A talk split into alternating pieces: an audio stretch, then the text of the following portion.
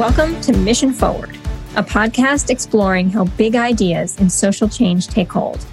My name is Carrie Fox, and I'm your host. Listen in as we talk with innovative thinkers, makers, and doers in social change, and we explore how foundations, philanthropists, and corporate and community leaders are challenging business as usual in order to move missions forward in meaningful and memorable ways.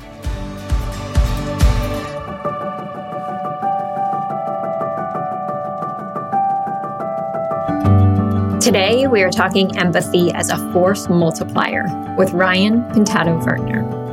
Ryan's the CEO of Smoketown, a boutique consultancy that was built to help early stage and emerging brands across the natural products industry reach their full potential.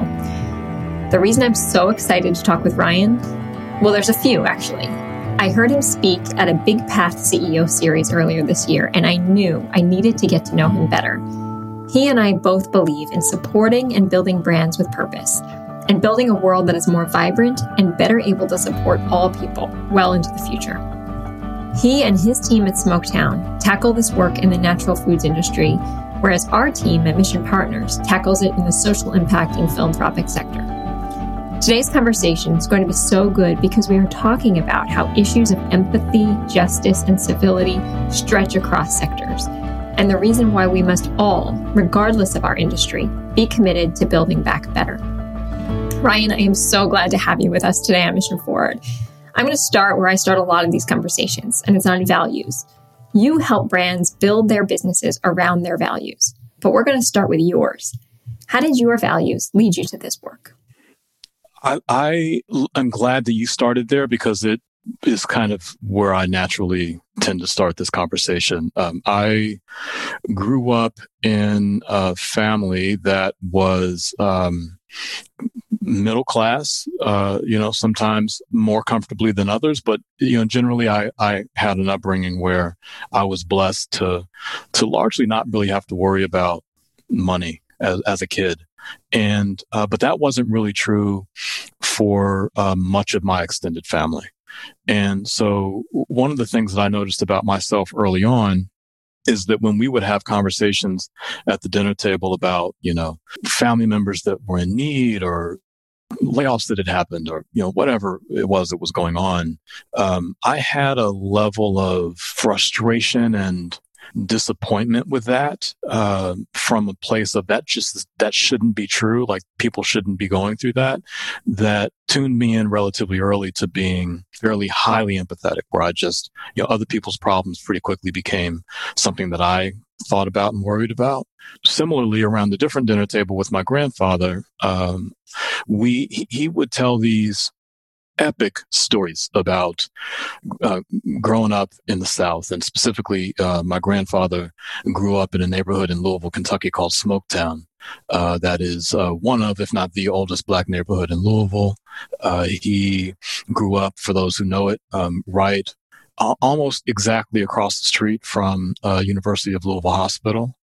And uh, in fact, he and my grandmother lived in that same shotgun house um, that he grew up in for um, for the early part of their marriage too. And he would tell me these stories that were just sometimes too crazy to be believed. Of the kinds of things that he saw, what he went through.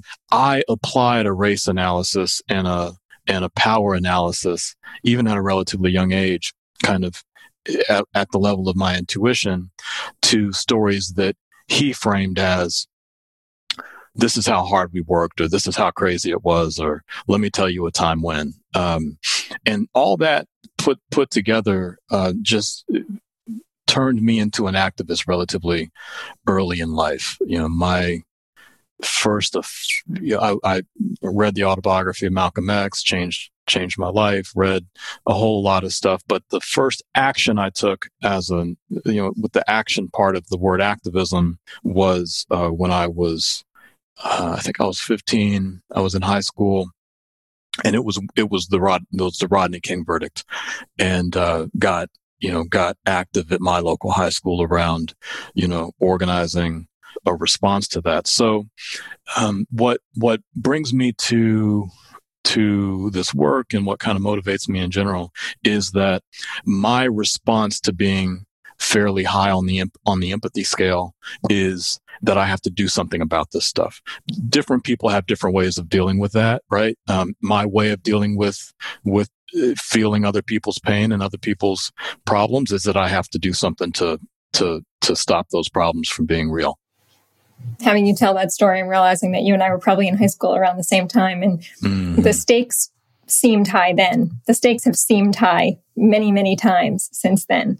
And then here we are now. And I could have never imagined the stakes being any higher than they are now, right? In the right. the moment that we are in, reflecting on this year of 2020, on how many things have come to pass and, and bubbled up all at once. I've been really wrestling with that question. I'd say, I mean, literally in the last, call it 48 hours. And, you know, is it that the work is more important and urgent or is it that some things that had always been true or that had been true for a decade or more and had been sort of just below the surface are now simply being expressed through the vessel of an entirely undisciplined and incredibly blunt, you know, chief executive who will shamelessly challenge, ch- channel the rage that was already there, the the the depth of the problem. He's just he's he's a more willing vessel than any prior, you know, or th- than any president that you and I grew up with has been willing to be. Like he's been he's willing to be a vessel. You tell me what I need to say, and I will literally say exactly that thing unfiltered. You say vessel, I say puppet, but yes, right. So what I what I wonder is is um is is the is is it is it true that the, that the work is more urgent or is it that the urgency of the work is more obvious because you have the this highly public dynamic or that that that lays bare whatever we might have uh, not fully accepted as a nation?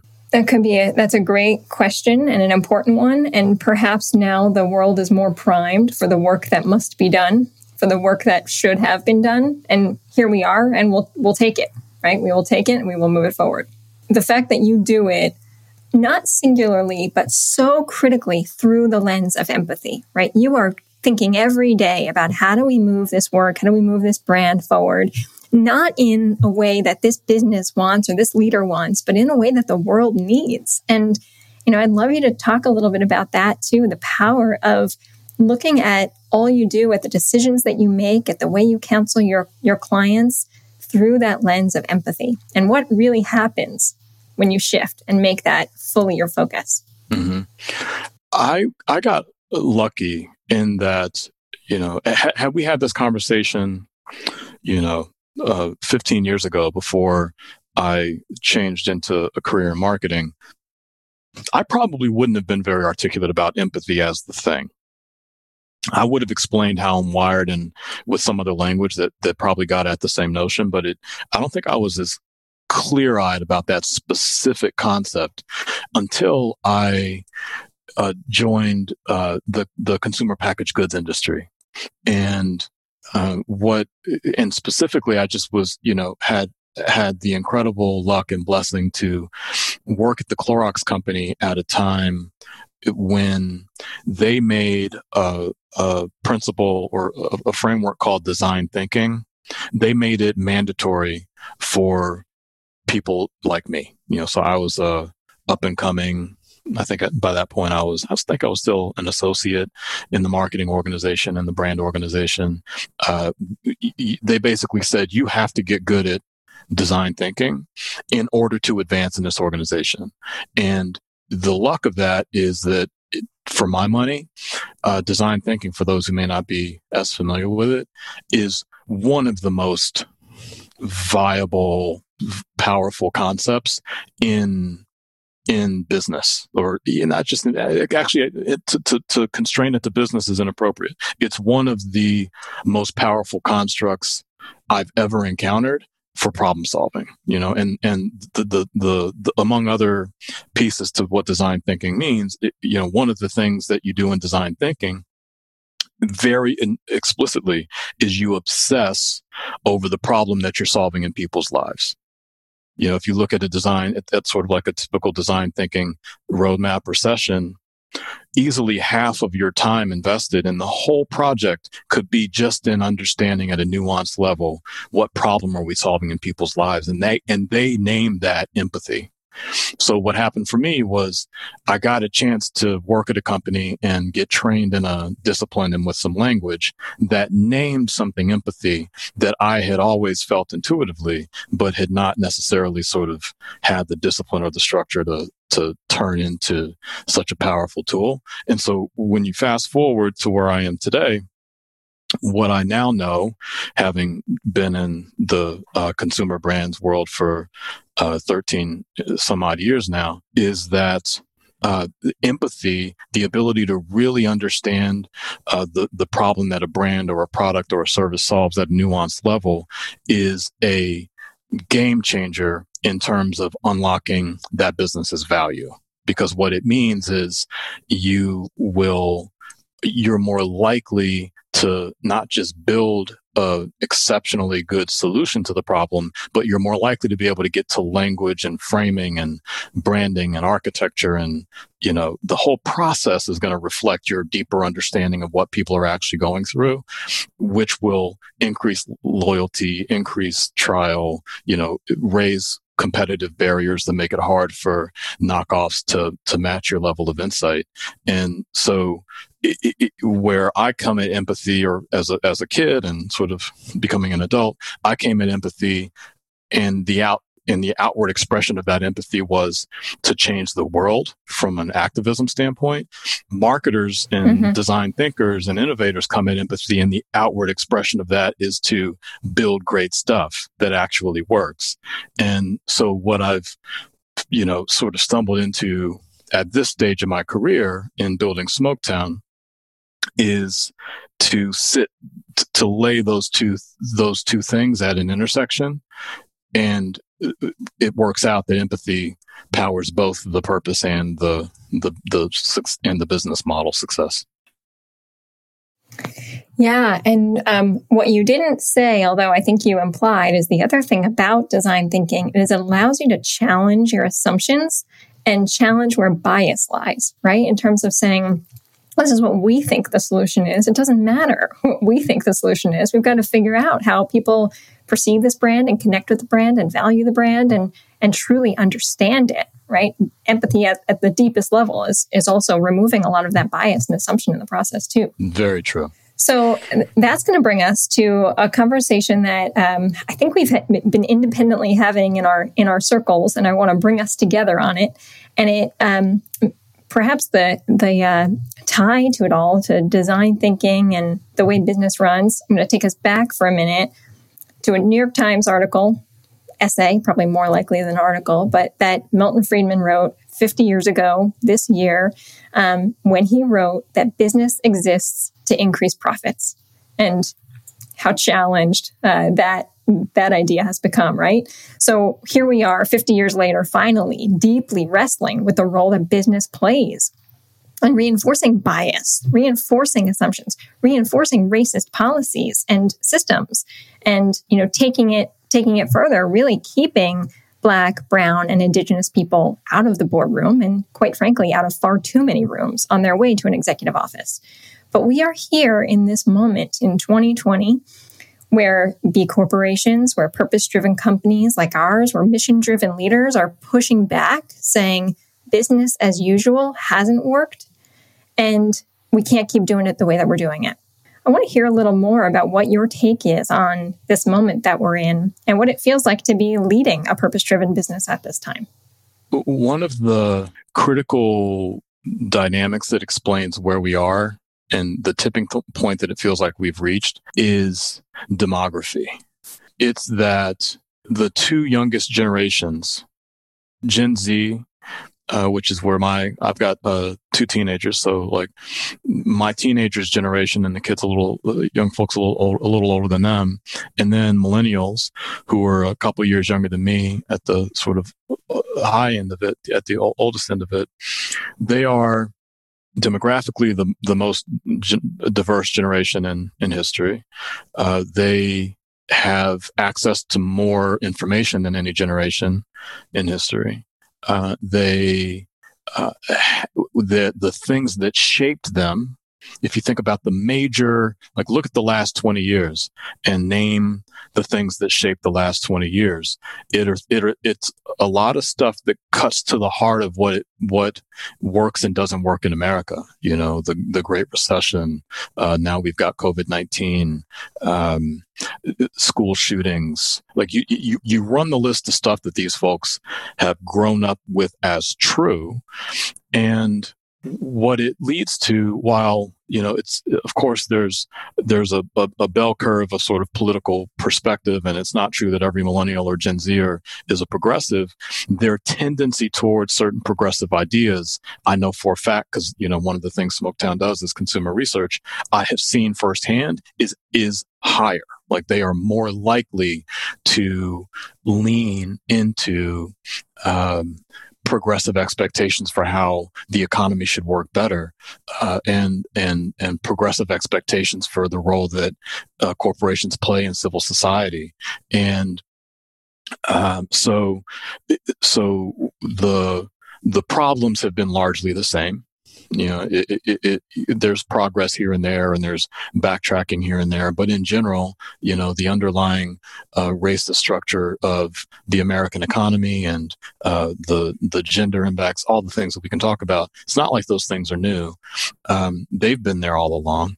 Corporations have been there all along with the sort of sometimes on, sometimes off relationship to those challenges for my money, the the big X factor or the big thing that that shifted the the dynamic is the are those two generations.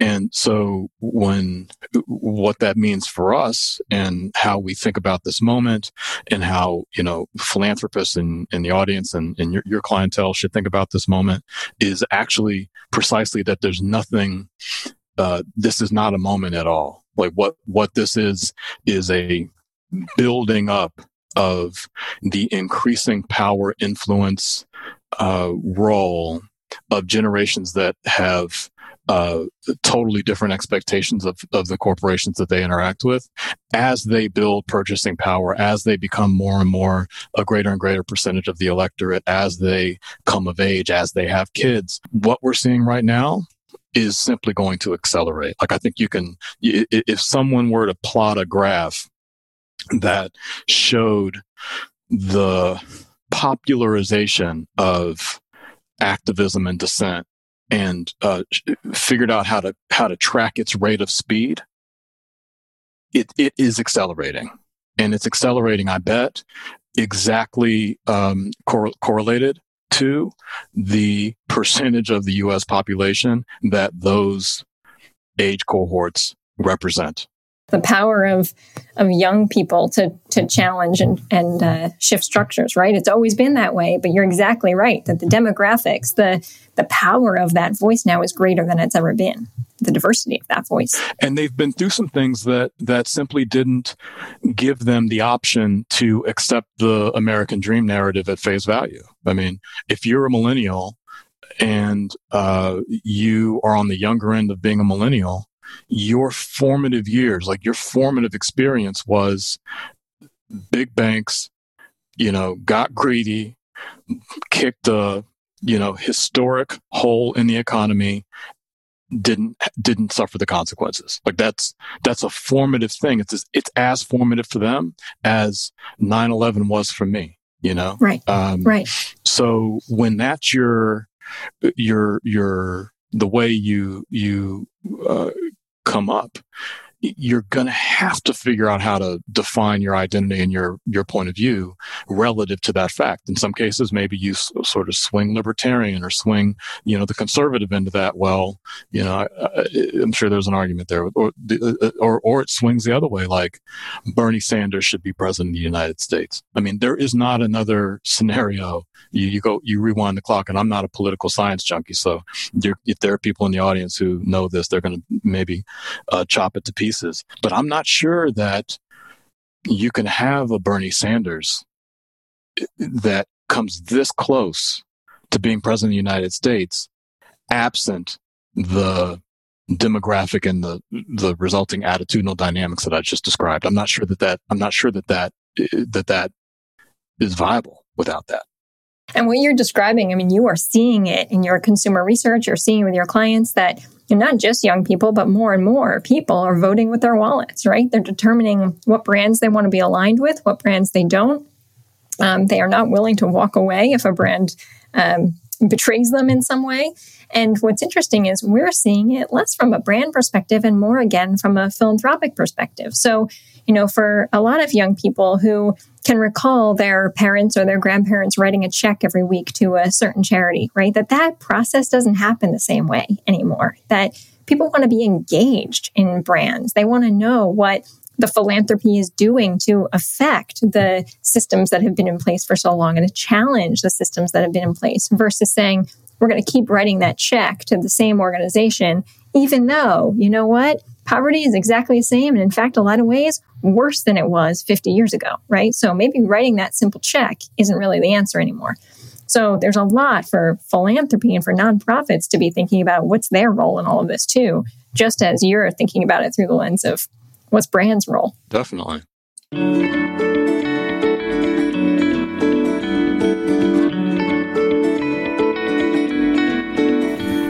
Hi, this is Erin Neal. I'm the Chief Strategy Officer at Mission Partners. If you're ready to take your organization, your program, or your big ideas to the next level in 2021, we can help. At Mission Partners, we work with high impact and high potential leaders who are ready to turn their good intentions into greater impact.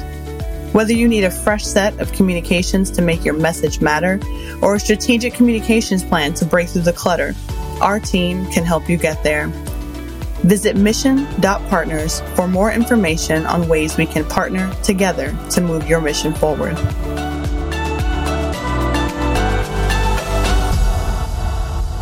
We knew there were some really important reports that had come out late last year into this year before COVID 19 Amer- entered our consciousness here, there were calls from economists and experts who predicted that a recession, which folks knew was going to come, would disproportionately affect Black businesses in the US, and that making investments to bolster Black led enterprises would be wise. Now, no one knew how close the time would come to COVID hitting and then what we would see as a result, right? So we know now, um, there's a report that came out earlier this summer. It was the National Bureau of Economic Research that found the number of African American business owners plummeted from 1.1 million in February of this year to 640,000 in mm-hmm. April.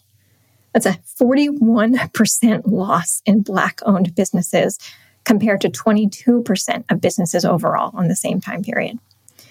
So I know you are working very actively in the moment. You have worked for a long time throughout your career to elevate BIPOC leaders in the natural products industry. And uh, I'm curious if you can talk a little bit about what you think needs to happen to level the playing field, um, whether that's in consumer products or otherwise, but to ensure that Black led and, and BIPOC leaders across all industries aren't just being set up to weather a storm, because that's what I'm, I'm concerned about, but that they are set up to thrive beyond COVID. You're right that, uh, that there are um, a significant number of Black owned businesses, Black founders in our client base and in our network more broadly.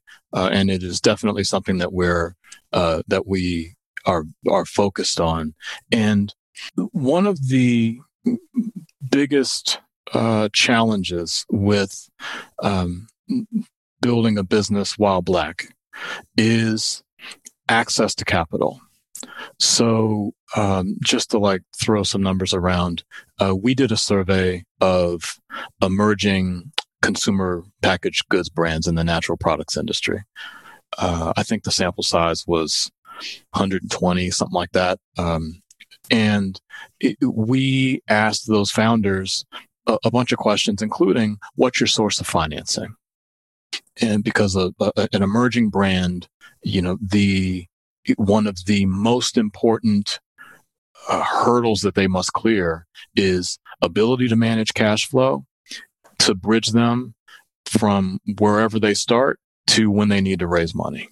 And then they must be able to raise money in order to get to the next threshold. It's like a pass fail situation. You more like Chutes and Ladders. You either raise money and keep moving forward, or nine times out of ten you fail to raise money and go out of business. Very stark. And uh, the majority were financed either by friends and family, or they were financed by uh, what we call the seed round, which is kind of like an angel investor that's early. Uh, and it, within that, the largest percentage were um, bootstrapped and and funded by friends and family. So um, take that fact, and that's and that that is broadly replicable. Take that fact and apply it to uh, what's true for the average um, black person in America. Statistically speaking, uh, we are less likely to have wealth less likely to own a home, less like when you think of this, what are the literal sources of capital? Do you have an uncle that you can ask for money from? Do you have a savings account? Do you own a home that you can take out a second mortgage against to, as a source of financing? Add all of that stuff up. And one of the substantial issues is that there's just not access to capital. So, uh, one of the things that has to change in order for this to sort of uh, balance the tip in the long run is that uh, not only do we need to increase access to short term uh, sources of capital for, uh, in particular, black uh, owned businesses, but we also have to give black folks generally better access to wealth creating vehicles generally so that they have the asset base from which to grind out the five to six years of bootstrapping that's necessary to be an entrepreneur successfully. So I'd say that that is like the number one, number two, and number three issue um, that needs to be addressed. And then uh, there's a, a, second piece that is, um, I think, embedded in built in bias and failure to to follow the numbers on the in sort of the the broader consumer packaged goods landscape. I'm speaking still from the CPG lens, I guess. Ultimately, building a really successful business uh, and creating wealth by selling that business to a bigger company who sees its value, that order of operations only works if there's a big business on the other end of it that wants to buy your business.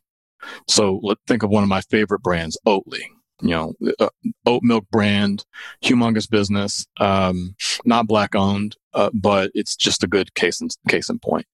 It, Oatly is on a path to create hundreds of millions of dollars in value, primarily because there is a capital market or there is an, a strategic acquisition on the other end of its growth where they're going to be willing to write them a check that's worth five or six times the amount of money that that company is generating right now. That's how that that's how that works. Mm-hmm. Well, if you're a black owned business and let's say your business initially is solving a problem back to our earlier conversation about design thinking you're solving a problem that black folks disproportionately have or that folks who are low income disproportionately have or whatever it is if those problems are less valued by the market like if the market's like, what, you know, whatever, like how are you going to build a business on black people? Like if that's the, if that's their perspective, well, you're not going to get to the end of the, of the, of, the, like you, there's not going to be someone on the other end who recognizes the value in what you've built and is willing to write you a humongous check for all the sweat and work that you put into it. So I'd say that's the other piece of it. And certainly not until, right, not until Wall Street changes what Wall Street looks like, right? Because we've got certain bias and assumptions baked in there in terms of who are we investing in, and who are we not. Um, but an interesting trend, maybe for for both of us to be watching, is there is this trend that I'm starting to see of of major foundations who have long invested in traditional nonprofit organizations who are now saying we're going to invest in small businesses, we're going to invest in emerging enterprises, and um, and I think that's going to be interesting too, and how we start to think about other ways that wealth is distributed to ensure that there is enough capital for people with smart ideas and not enough resource to build that idea to be able to to grow that in a meaningful way. Yeah, I think that's long overdue. You know, the the asset base of a Ford Foundation or a CS Mott Foundation or you know Surdna, you f- fill in the blank foundation who have generally progressive values. They're sitting on an asset base where they could they could reallocate five percent of that asset base, right. not make a dent in the in the endowment's sort of uh, long-term viability and 5% of that asset base invested in as a donor advised fund or in some other mechanism invested in emerging brands who are both trying to make the world a better place and have the ability to shift wealth and power in certain communities mm-hmm. honestly uh, they should have been doing this like a decade ago it's long overdue Mm-hmm. And then you start to really see a trickle down effect in workforce development, in community investment, yeah. right? It, it starts first with making sure that Main Street is strong, right? Much less, much less than Wall Street. Mm-hmm. We're coming to the end of our time. I had a really big question I wanted to ask you, and I'm not sure we've got the time for it. So we might just touch on it and we'll see where we can go. And maybe it sets us up for a second conversation if you're up for that. Cool. I've been listening to your podcast, A Blueprint, and I know recently you did, you did a little uh, shout out, something that you were working on that I'm going to set up here. Maybe we can we can tease it a little bit. But there are CEOs all over the country who ha- are having similar conversations with uh, their peers as we are, but also with those in their own companies, saying, what is our company's role in addressing big structural inequities? And I can think of no more important question, and I know you want every business to have an answer, um, that it's never been more important or urgent for leaders of companies to find their role in this fight against structural racism. So I want you to tell me a little bit about Blueprint and how you're challenging businesses to dig in to their role on structural racism. Yeah, yeah, uh, we're we're doing that in a couple of different ways, and I'll I'll address it and and uh, we'll either keep the conversation going in the future or we'll get it all done here. Uh, so. One uh, way that we address it, to your point, is that I have a podcast called Brand New Blueprint. And what Brand New Blueprint is pretty much entirely about is talking to founders and CEOs pretty much exclusively about um, what their strategies have been to successfully build purpose driven consumer brands.